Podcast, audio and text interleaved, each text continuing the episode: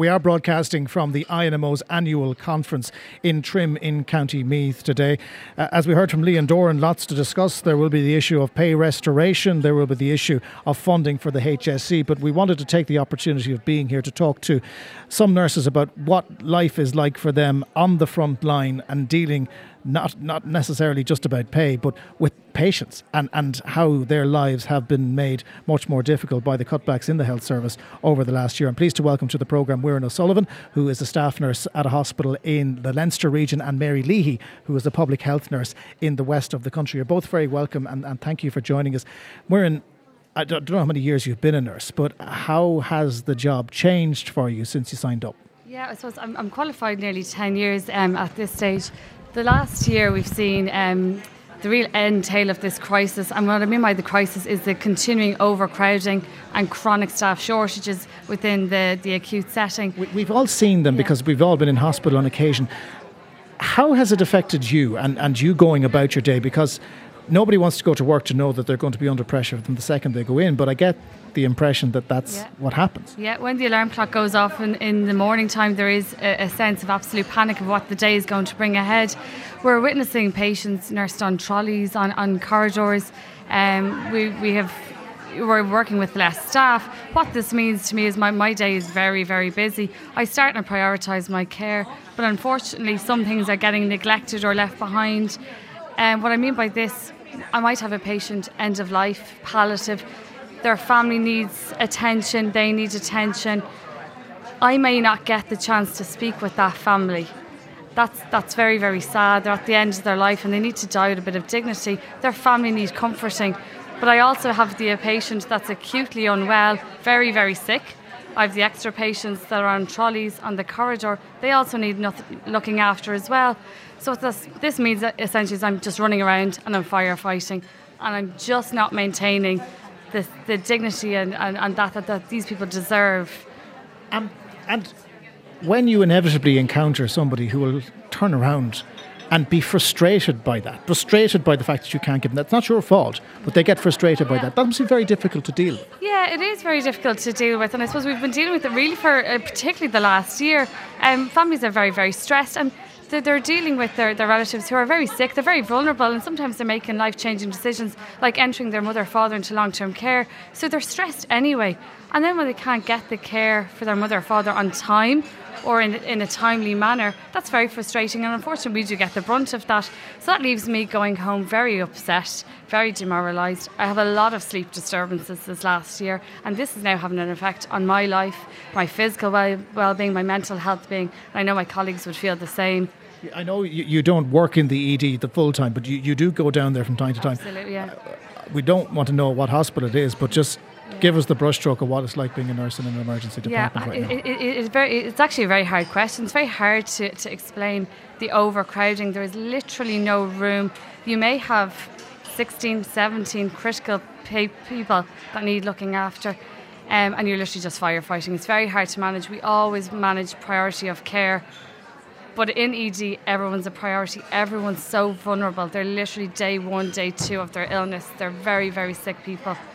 I want to bring in Mary at this point. Mary, public health nurse, um, you're not in an acute hospital setting, but your work your work has changed dramatically over the last few years as well, hasn't it? It has, yeah. And and I'd have to say, from listening to the media, all we hear about really is acute service and A and E, but the public will know that there, that healthcare extends far beyond that, and we have a serious crisis in that the government's panacea for all ill seems to be primary care and public health nursing, but yet it's not resourced. We're 120 public health nurses less now than we were a number of years ago, despite the increased demands on our service.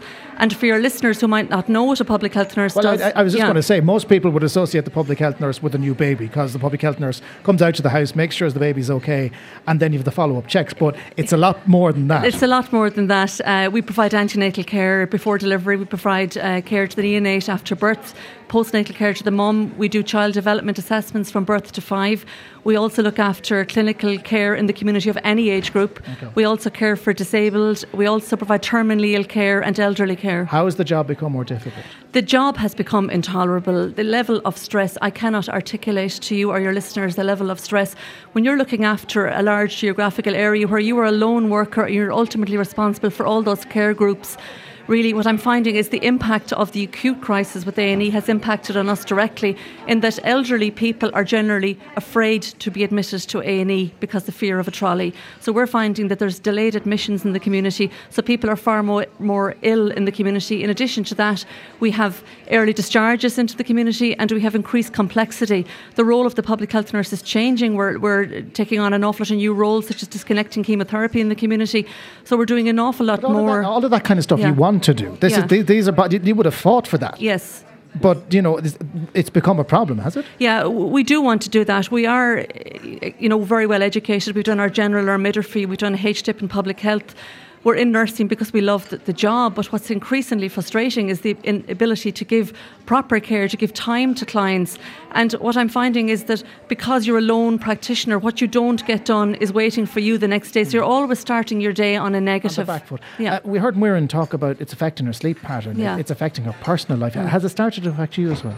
It, it, most definitely, it's affecting not just myself but my colleagues as well. We're finding we don't finish our work on time. Some people might say to you, "Why not just drop tools and go?" You can't do that with healthcare. The amount of paperwork has increased hugely. So I find when my children go to bed at night, I'm taking up my paperwork and I'm spending two, three hours most evenings sitting down. And if I don't do that, my stress would be increased because I'm starting on So a you're- negative the you're, next You're not getting paid for that. Yeah. That's well above the 37 and a half or 39 hours that you're supposed to be exactly. Yeah, thir- thir- 39 hours, yeah. Um, I, I just want to finish up this Yeah. by asking you, what do you want change? What's the like the the system is very broken, but what would be the one biggest thing that they could change that would improve Muireann, your job and the patients that you deal with? A- appropriate number of staff working on the ground. Simple as that. Just an appropriate number of staff. Obviously, the issue of overcrowding, we see it in the media all the time, but we're not actually seeing the effect of, of, of these. They're saying, oh, we'll do this and we'll do that. We're talking about this a year now. I'm, not, I'm still seeing people on, on trolleys, on wards. So we're not seeing the effects of these ideas. So So, Mary, would you agree? Staffing would be huge for us as well. We're 120 public health nurses down in the country. All we're hearing about is budgets, money, and targets. Nobody looks at the outcomes of care that nurses can provide. I cover up to two, three areas at a time. I'm driving extensive mileage. I often don't recall my journey. I arrive at a patient's driveway, processing the information I've taken from the last house, trying to prepare myself for the next visit. We're in very dangerous environments. Our stress levels are huge, and I know that staffing would hugely reduce that stress on public health nurses. just I just want to finish up by asking you. You must be very frustrated by this. I mean, the idea, Mary, that you're sitting up at night when you should be putting your feet up and watching the television and relaxing, um, that you're doing your you're, you're doing your paperwork. That must be very frustrating. Have you come close to saying, "Is this worth it?" I am already considering different careers to look to see is there something I could add to what I do for a better way of life because I worry about my health. I know as a qualified nurse what stress can do to my health and I have three young children and people we always promote to our patients how to deal with stress but my external factors I have no control over. My workload is massive and I can't control my external factors, and I do worry about stress. My sleep is disturbed, and nurses are burnt out, not just tired, but burnt out. And Muireann, do you agree? absolutely feel the same. I'm not even considering. I'm actively looking to to possibly So you're, leave. you're the both nursing. actively looking at leaving the system, and Yeah. you, you'll have seen people leave the system before. I'm Yeah. guessing, and, and Yeah, I've seen friends of mine Yeah. leave, and not only myself but colleagues. We're, we're all actively looking to leave nursing as a profession. There's just no job satisfaction, and it's not what I went into to do nursing for. I went into care for people, to look after people, to help them get better, or or die with dignity if, if, if that's if they're at the end of their life. And I'm just not achieving those goals. Okay, Muireann O'Sullivan, Mary Leahy. I hope you do stick with it because we need nurses in this country. And uh, unfortunately, many of you, I'd, I'd imagine, if you are a nurse listening, will be considering the same uh, choices that uh, and Mary have. Muireann O'Sullivan, Mary Leahy, thank you very much for joining us here at the INO annual conference.